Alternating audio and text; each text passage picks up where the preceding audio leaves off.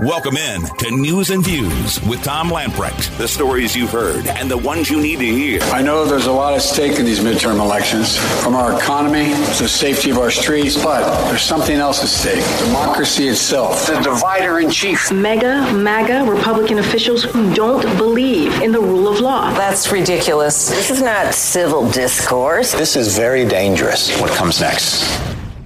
Your life, your values, your voice. This is News and Views with Tom Lamprecht on Talk 96.3 and 1037. All right, welcome in. Friday's edition of News and Views. Uh, you're not going to believe some of the things that these libs are saying about Republicans. It is beyond the pale. We'll get to some of that. Got a good interview lined up for you as well. You're going to find interesting at about 20 past the hour.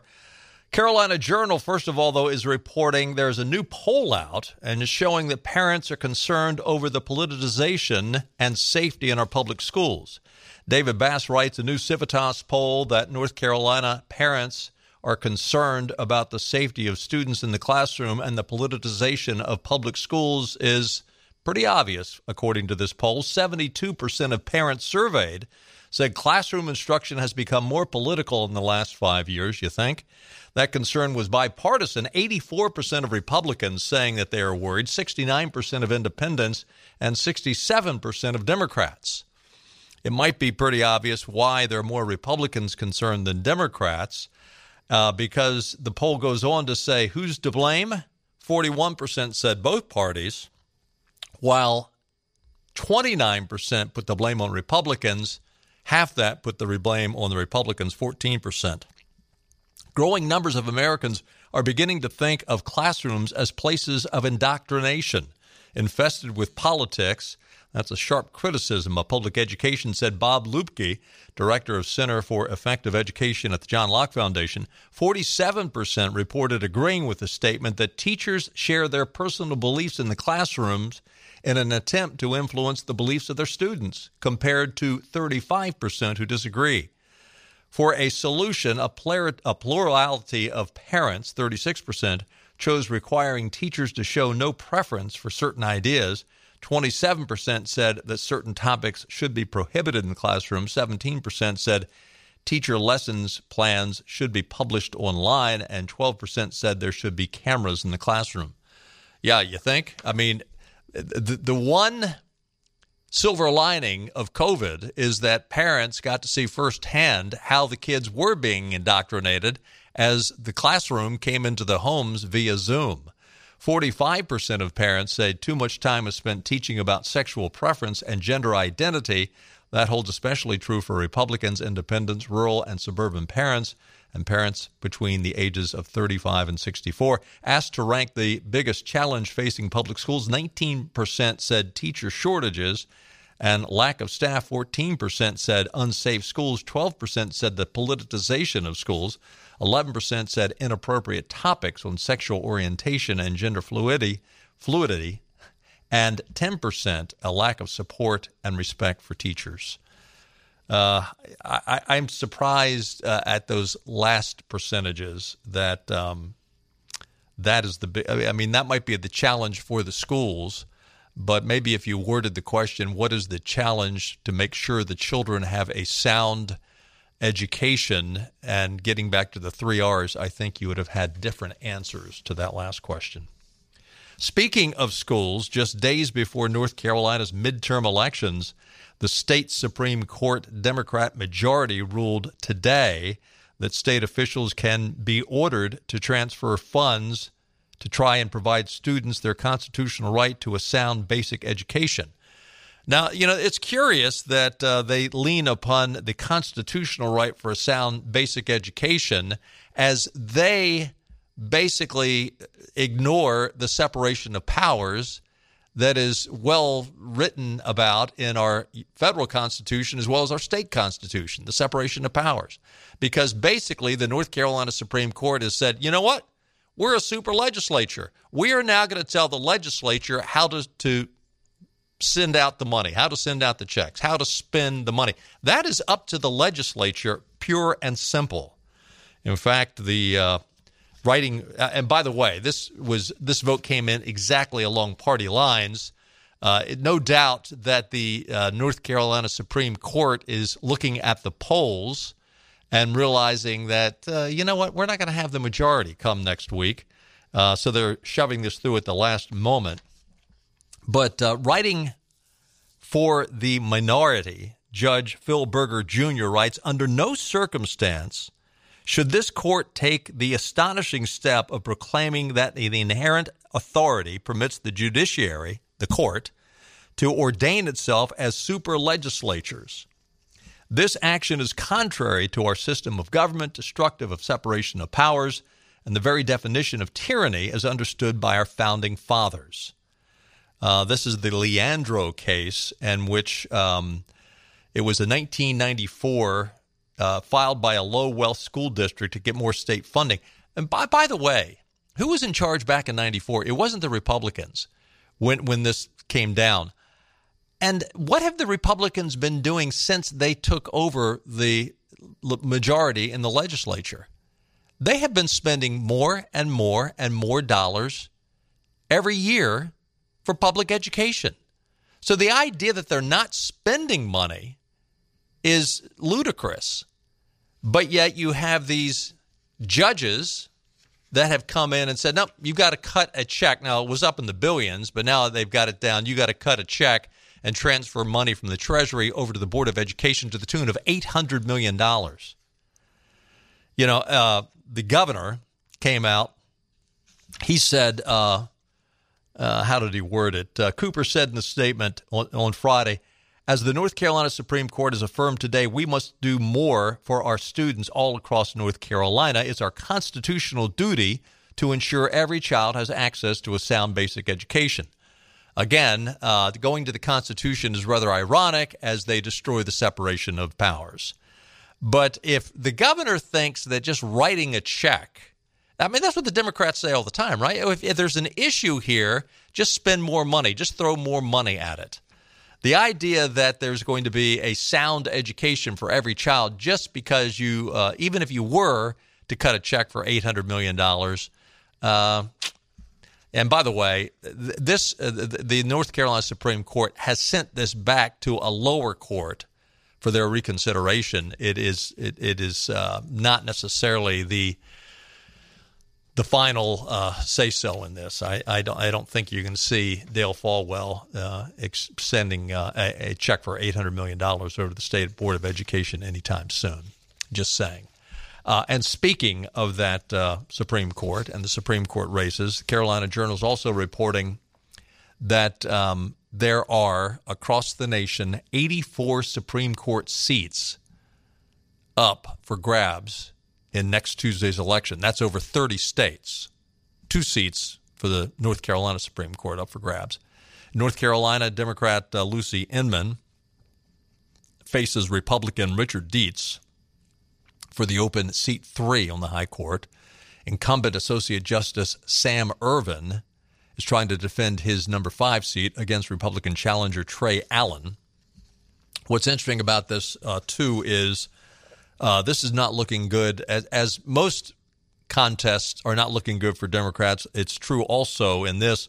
Uh, the latest polling from uh, Signal on behalf of John Locke, which uh, this was taken about two weeks ago. Well, not even two weeks ago, uh, January, uh, October 20th through the 22nd. they have Richard Dietz, the Republican, up at 48.8%, almost 49% over Lucy Inman at 42.4%. So a 6% difference, 6.5% difference there. Uh, 8.8 undecided. Again, typically, and you talk to a number of different pollsters, typically the undecideds end up going with the majority. So if the Republicans are ahead, the majority of undecideds will go with the Republicans. Um, if the Democrats were ahead, the majority, the undecided would go with that majority. Uh, in the Allen Ervin race, Republican Trey Allen is up 49.4% over Sam Ervin at 42%. So, uh, yeah, that's uh, a 7%, almost an 8, 7.5% uh, increase that uh, Trey Allen has over Sam Ervin. What's interesting about this, though, is the, the amount of money that um, these 84 Supreme Court seats are generating. And North Carolina has more money spent on this race than every other state except for the state of Illinois. 14 million a total on these these Supreme Court races, a total of 50 million dollars is spent nationwide. 14 million dollars spent in North Carolina. The only state to spend more was uh, up in Illinois. 18 million spent in that race. According to data analyzed by Ad Impact, $57 million spent for ads for the state Supreme Court races nationwide are split 31 million by Republicans, 24 million by Democrats. Most of the money, 47 million, is focused on Illinois, North Carolina, Ohio, and Michigan. About $5 million is spent by Senate uh, Republican State Leadership Committee. Republican and Democrat groups are funding ad campaigns nationwide. Um, it's uh, it, this is these are these perhaps in fact John Hood had an article out today talking about the fact that uh, the most important races perhaps in the state of North Carolina are these two Supreme Court races. That's probably those are the races you heard the least about.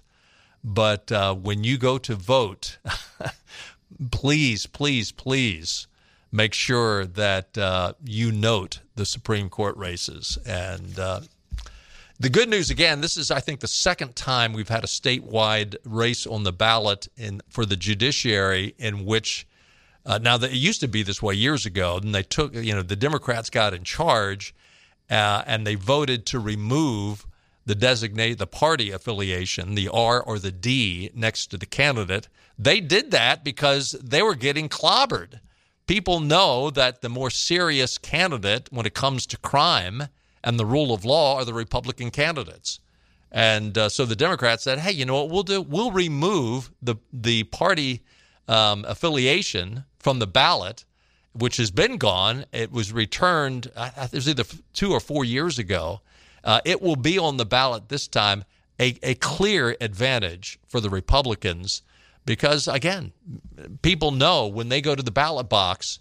Uh, and they see that uh, uh, judicial race and they see an R next to the name of the candidate, they say, well, these people are a little bit more serious about the rule of law. Hey, we're going to take a time out. Stay with us because we've got a good interview coming up from the Heritage Foundation concerning a new poll. Speaking of crime, uh, there is a, a, new, what's a new study, not a poll so much, but it uh, verifies something that everyone is suspicious of and really is a counter to a study out by the third way saying that uh, Republicans are not serious about crime. Stay with us. We'll have that when we get back. This is your Drive at 5 and ENC with Tom Lamprecht. Welcome back to News and Views on Talk 96.3 and 1037. Welcome back in. A study published last night, last night, last month by a left leaning advocacy group, Third Way. The study was entitled the red state murder problem. It stated that murder rates are far higher in Trump voting red states than in Biden voting blue states. The author of the Third Way study either intentionally neglected or simply don't understand that the criminal justice system within the 50 states is not a homogeneous nationwide system, but rather an amalgamation of thousands of microcosms consisting of federal, state, and county and local law enforcement agencies and prosecutors and unique approaches to the enforcement of law, so says the Heritage uh, Foundation and the authors of a new study by the Heritage Foundation called The Blue City Murder Problem. Cully Stimson is one of the three authors of that study. He's on the phone with us right now. Cully, welcome to News and Views. Good to have you with us. Hey, thanks for having me. So, um, was was your study basically in response to this third way study, the red state murder problem, saying, "Wait a minute, hold your horses," because uh, this third way study, uh, according to a uh, study in Fo- uh, an article in Fox News, says that it has been quoted in the Washington Post, the San Francisco Examiner, NBC News, uh, any liberal publication that uh, wanted to propagate these numbers. They grabbed a hold of this third way study. Was that why you responded in such a way with your study? Yeah, yeah. I mean, theirs isn't a study, by the way, either. It's a 15, ta- 15 page paper that they published in March, but the left uh, and mainstream liberal media have picked up on it. And of course, what's really behind this is they're trying to flip the political narrative to convince people uh, that actually it's Republicans are not the law and order people, it's the Democrats who are the law and order people, because they realize that there many Democratic politicians are vulnerable because of the rising crime rates in, mo- in many cities. And right. so they're just trying to engage in political jujitsu here. And we know because I'm a prosecutor, at the local, state, and federal level, and my colleague who helped write the paper was a prosecutor at the federal level, that crime and violent crime in particular is geographically uh, um, concentrated. And it's also demographically concentrated, and it's almost always in big cities. And so we thought that this notion that there's a state murder rate, we knew it had no, it meant nothing. And so we wanted to look at their so-called study, and we published our our actual study with a statistician uh, and looked at actual crime rates where it matters in the cities. And of course, lo and behold, you know, the top 30 cities with the highest murder rates, 27 of the 30 are run by Democrats. Half of those have Soros bought and paid for rogue prosecutors, accounting for 78% of the murders in those cities. And so, you know, this facts are stubborn things, which we wrote about in our paper, and these are the facts. So there is no political cotton to what they're saying. When did Soros really actively begin to try to get these uh, prosecutors uh, in into office, and uh, the cause and effect uh, of them getting into office? How immediate was that uh, related to seeing the spike of violent crimes? Yeah, it's a good question. Zach Smith and I, my co-author, have a book coming out in March on this very topic about uh, rogue prosecutors uh, bought and paid for by George Soros. The first rogue prosecutor he funded nationally was Kim Foxx in Chicago in 2015. And when she displaced uh, or replaced, um, beat a Democrat incumbent female Latina who was the sitting DA in Chicago called the state's attorney, uh, they realized that they could take their program nationally. So then you see other Soros bought and paid for rogue prosecutors like Larry Krasner in Philadelphia, George Gascon in L.A., Chesa Boudin in San Francisco, who was just recalled, uh, Kim Gardner in, in St. Louis, uh, Marilyn Mosby in Baltimore, who was just right. uh, lost her primary, Rachael Rollins up in Boston, and a handful of others. And, um, you know, the, the pathetic thing about these races is um, you know, these are races where Soros money or the money he filters through his PACs pays for sometimes 70, 80% of the money that they raise in the race and spend. Uh, and so they are literally buying offices. And Yeah. they realize that DA races, 300 DAs, uh, elected DAs in the country, are usually low visibility and low dollar affairs when it comes to the election. So he can, with a small amount of money, uh, really influence who your DA is. And since the DA is the gatekeeper to the criminal justice system, he decides who and who does not get prosecuted. They can reverse engineer the criminal justice system, which is their goal. W- w- Well, explain his goal to me. Why do they want to reverse it? Yeah, it's it's perverted. Uh, it's twisted. So sit down and make sure you can understand what I'm trying to say. They're saying. I'll try my best. Yeah, they operate under two fundamental beliefs. One, that the entire criminal justice system is systemically racist. Of course, it's not. Uh, and two, that the only way to change that uh, is to, quote, fundamentally reverse engineer and dismantle, unquote, the criminal justice system. Those are their words, not ours. And of course, we have an adversarial criminal justice system. I was a defense lawyer. I loved it. I was a prosecutor. I loved it. And I was a judge, and I loved it. But we rely on a zealous, aggressive, ethical prosecutor going head to head with a zealous, ethical, aggressive defense attorney and a neutral, detached judge to get to the truth of the matter. Well, they're replacing prosecutors with essentially public defenders with power. And that destroys the adversarial nature of the criminal justice system. So every single one of these Soros bought and paid for rogue prosecutors are pro criminal. They're anti victim. They see the police as the, the criminal and they ignore real victims. And every single one of their policies, which we've been writing about at heritage.org two years, inure to the benefit of the criminal. Not one inures to the benefit of real victims. And that's a tragedy. And it has resulted in the deaths of tens of thousands of black and brown people in the inner cities. And that's the real tragedy. But, but again, what is the, what is their bottom line? I mean, I understand they want chaos. Why why would they want these people dead? Why would they want to, to have law and order destroyed and uh, mayhem be the rule of the day? You know, I can't get inside the head of Soros or Cari Tuna or Moskovitz, who are the big billionaire uh, funders of these rogue prosecutor packs or races. Um, but I think it's sort of a modern, a, a form of modern day reparations in their mind. They think, even though everyone knows that 85% plus of people who are actually in prison are there for violent crime, and that there is, I'm sorry, a, a problem with violent crime in the black community. There just is. That's empirically true. That by yeah, but the biggest victims people, are, are are in the black community as right. well. Yeah, right, and that and that's and that's the sick irony of this movement they pretend that their policies are, you know, reimagining uh, prosecution and reimagining criminal justice, uh, and that it's not linked to or directly causing the rise in crime. It is, in fact, doing that, uh, and they're ignoring the fact that their policies uh, directly contribute to the deaths of tens of thousands, deaths, rapes, shootings, burglaries, assaults, carjacking, of tens of thousands of victims who wouldn't be victims had they just been real prosecutors instead of rogue prosecutors. Have you seen any of these prosecutors or anyone that has been propagating this ideology uh, wake up and say, oops, you know, I might have had good intentions, but I suddenly realized I'm looking at the actual statistics, and this is a this is a total disaster.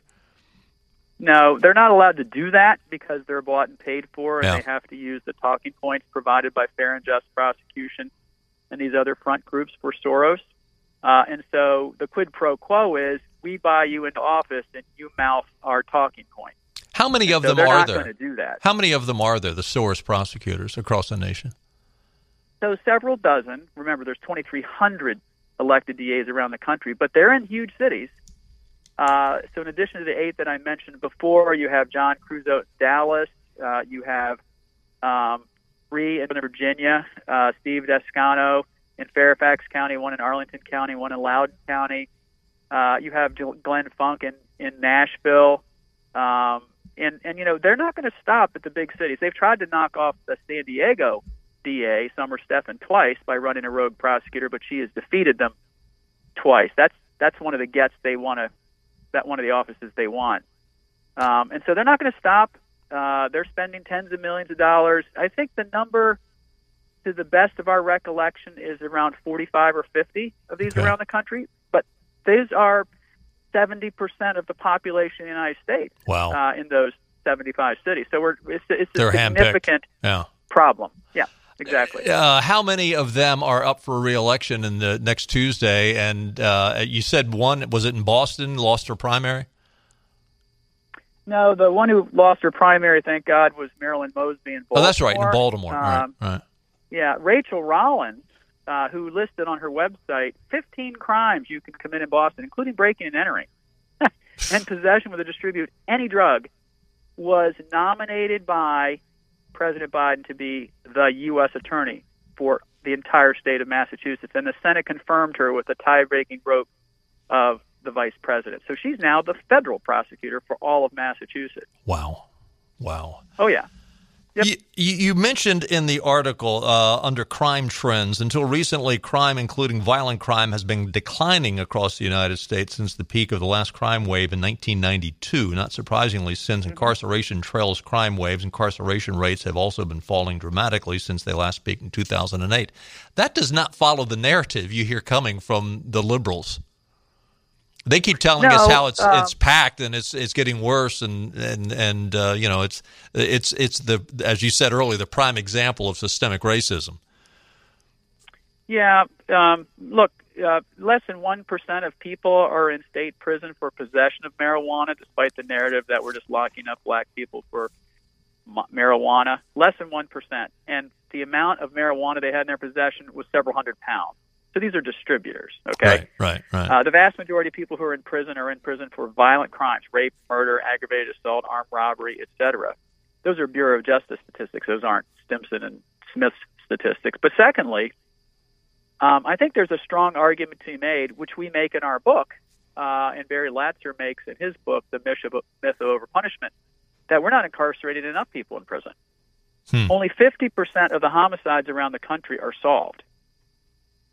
6% of rapes are solved. About 7 or 8% of burglaries and robberies are solved. So that means you have a bunch of people who are murderers, rapists, burglars, robbers, carjackers who get away with it. Now, I don't know any people who think a murderer should run free. So that means that half of the murderers out there, if they're not in jail on something else, are running around in our community. And I think any normal person with half a brain is going to say every rapist should go to prison for some period of time. Every murderer should. Every armed robber, every violent criminal should go to prison for some period of time.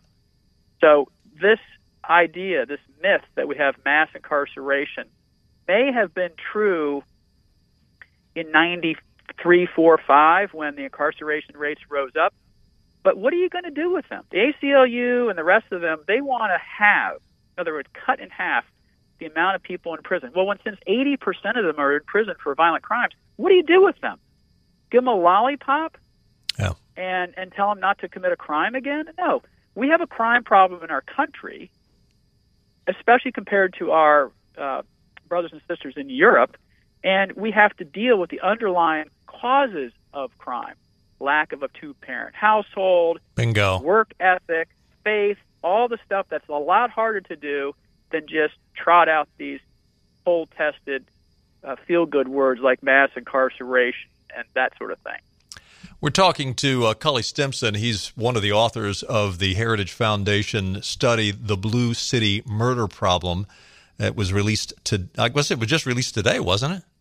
Was it was this morning. Yes. Okay. Mm-hmm. Uh, how how has the uh, open borders affected uh, the whole crime deal? Uh, it's a big problem. Uh, it's a big problem because, unfortunately, the number one killer in America today is fentanyl. And fentanyl is pouring through uh, the southern border, uh, and the administration knows it. Everyone knows it, and they're doing nothing about it. Uh, and when you have an illicit drug that is as powerful as fentanyl, much, you know, dozens and dozens of times more powerful than heroin, um, you know, every state essentially you've heard is border state now because right. you have the effects of an open border uh, affecting in a cancerous way every little community. I'm here in the eastern shore of Maryland right now, where I happen to be doing a work project, and uh, I see on, uh, on the billboard in front of the Wicomico County Sheriff's Office the number of overdose deaths just this year and just this month, and it's a significant number. And this is a small county in Maryland. This county is no different than the 3,142 other counties around this country. And so we got to get serious about border security.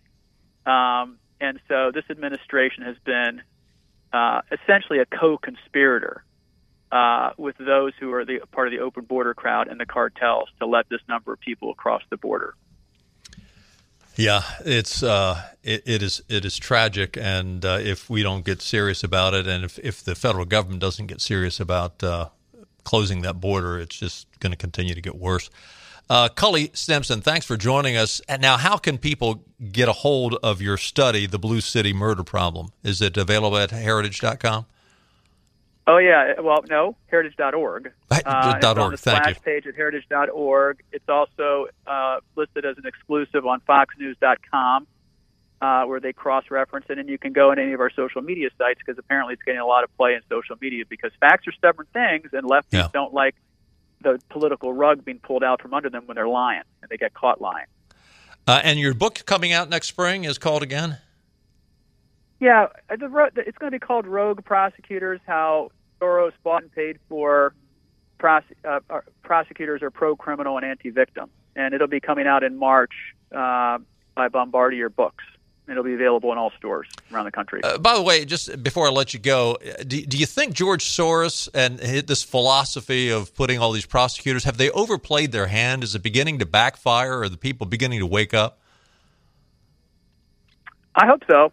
Uh, I think so. Uh, you saw the liberal voters in San Francisco, 94% are registered Democrats, oust Chesa Boudin. You see the Pennsylvania House now impe- in, trying to impeach Larry Krasner. You saw Governor DeSantis uh, remove Andrew Warren, who's a bought and paid for rogue prosecutor.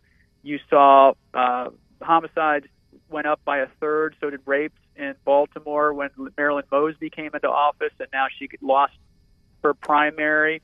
So I think the shine is coming off this movement. We're exposing them for what they are. We're proud that we coined the term rogue prosecutors. Don't ever call them progressive because there's nothing progressive about them. Yeah. yeah. Um, and I think the shine is coming off them because because you know what? You know who really wants law and order in their neighborhood? The, the people that live in those. Exactly. Exactly. Right. Right. right. They want cops who they trust, who they know, who look like them, but who enforce the law because right. everyone knows in the neighborhood who the criminals are and what they're up to. Um, and so, yeah, I think the shine is coming off this movement, but we got to keep pushing until we grind them into the dustbin of history. Amen. Well, they don't get much more liberal than the folks in Baltimore, and if they ousted Marilyn Mosby, uh, that's that's a great sign. I grew up in Baltimore, so I know how liberal they are. But uh, listen, even even liberals want law and order, especially when violence is right outside their doorstep. Well, let me leave you with this thought. Yes. Uh, look, I don't think this is a liberal or conservative thing for the most part for the voters. This is a law and order versus chaos. Right.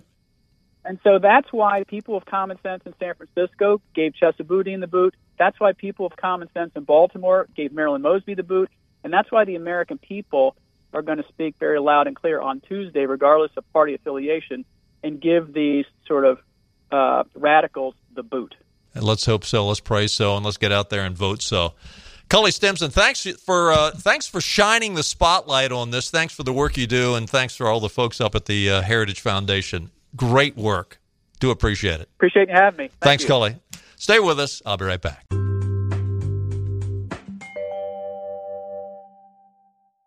Back to news and views. Talk 96.3 and 1037. Wow, I was really impressed with uh, Cully Stimson of the Heritage Foundation. And uh, yeah, go online and uh, you're going to find this study, The Blue City Murder Problem. Uh, you'll also find that uh, boy, what the what the Democrats are accusing the Republicans of are, is is so out of line and so ridiculous, and yet uh, they're grasping at straws. Get to a couple of stories along those lines. PJ Media though is reporting that. Um, Paul Pelosi apparently did not immediately declare an emergency or leave his home when police arrived, uh, when this uh, DePape was uh, hitting him with a hammer, apparently Paul Pelosi answered the door.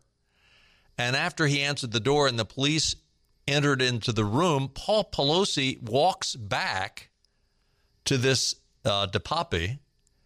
And uh, it wasn't at that point, he, I guess he goes to grab the hammer or something, and DePape smacks him in the side of the head. But uh, it's the whole thing is just totally bizarre. I mean, you know, the, the original narrative that it was a breaking and entering uh, doesn't sound like it. And again, the 911 call of, that he referred to DePape as a friend, uh, this gets more bizarre all the time. And of course, any Republican that has questioned the narrative, you know, they, they're immediately vilified as someone who doesn't care, and and they're pro criminal now I mean, this is one of the examples they're using that, oh, see, Amer- uh, Republicans, conservatives, they're not really concerned about uh, crime. An, an, a great example of how screwy the liberals are. MSNBC, the so called historian of MSNBC, says a GOP victory might mean your children will be arrested and conceivably killed 50 years from now. Michael Beschloss, bills himself as a presidential historian. He's written a couple of books. Somewhere along the line, apparently, he realized that the more partisan he is, the more liberal he is, the more airtime he's going to get on MSNBC. So he became a reliable hysteric on the network, where hysterics are a way of life. Uh, Beschloss um, got the designation from MSNBC as their presidential historian. Gives him a little luster, I guess. Uh, in his bid to uh, top his over the top colleagues at MSNBC, he now irresponsibly uh, pronounces the most ridiculous. He says, We could be six days away from losing our rule of law. He went on to compare Joe Biden to Abraham Lincoln and Franklin Roosevelt. yeah, and, and this guy's a presidential historian for MSNBC. Uh, he continued to build to his crescendo, in which he argued that in just six days, America could see the beginning of the end. Cut one. 50 years from now, if historians are allowed to write in this country, and if there are still free publishing houses and a free press, which, which I'm not certain of, but if that is true, a historian will say what was at stake tonight and this week was the fact whether we will be a democracy in the future, whether our children will be arrested and conceivably killed. We're on the edge of a brutal authoritarian system, and it could be a week away. Vote for Republicans, and they're going to kill your children. Uh, you can't make it up. This is this is what they are saying, and they're serious. And MSNBC has the chutzpah to put it on the air. We're on the edge of a brutal authoritarian system. Could be just a week away. You know, curious. Uh, who is the, who are the people that are tearing down the statues? Who are the people that are rewriting history?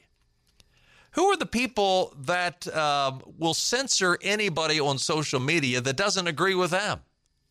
Uh, I don't think it's the conservatives that will uh, tell historians you're not allowed to report what history actually was. Jonathan Turley, commenting on this madness, says, So much for gas prices. The choice is now voting Democrat or lining up your children in front of the firing squad. Uh, again, Jonathan Turley, constitutionalist, very smart man, not necessarily a uh, automatic uh, vote for Republicans, though. In fact, he said he voted for Joe Biden. It will uh, it will only be our children and not the adults, he writes, targeted by the GOP and the goon squads. Uh, that's sarcasm, by the way. However, it will all be off the books. After all, Beschloss warned he is not certain that historians will be allowed to write all of it down if the Republicans gain the majority in the Congress. In other words, there mean, might not be any history books, no living children, no democracy. But hey, go ahead and vote vote your pocketbook if you want. Vote on the economy if you want. Just remember, when your children are shot and killed by the Republicans, don't blame me. At the same time, Democrats in the January 6th committee are pursuing those who engage in similar inflammatory rhetoric leading up to the January 6th riot. The airways are also now filled with warnings from leaders such as Hillary Clinton that the midterm elections are about to be stolen. Likewise, many are campaigning to ban books by justices like uh, uh, Coney Barrett. I mean, right now they're talking about not allowing her book, Amy Coney Barrett's book, to be published because of how she voted on Roe. But yet this guy comes out and says, well, historians, we're not going to have them anymore if the Republicans get in office. House Majority Whip James Clyburn has now um, blamed the right's demonization of Nancy Pelosi for the attack on Paul Pelosi. In other words, since the Republicans have held Nancy Pelosi accountable, that's why Paul Pelosi was attacked. Although we know that this DePape is a left wing nut job, uh, I doubt if he's listening to Republicans, just saying. And apparently he was a friend of Paul Pelosi's. This country is on track to repeat what happened in Germany, he said, when it was the greatest democracy going, when it elected a chancellor and then co opted the media, Clyburn told Fox News. This past president, talking of Trump, called the press the enemy of the people. What a bunch of crap, Clyburn said. And that's what's going on in this country. So basically, electing the Republican Party, according to Clyburn, it will be like electing Nazis. And according to this uh, MSNBC presidential historian, just go ahead and line up your children. They're all going to be shot at dawn. Can't make it up.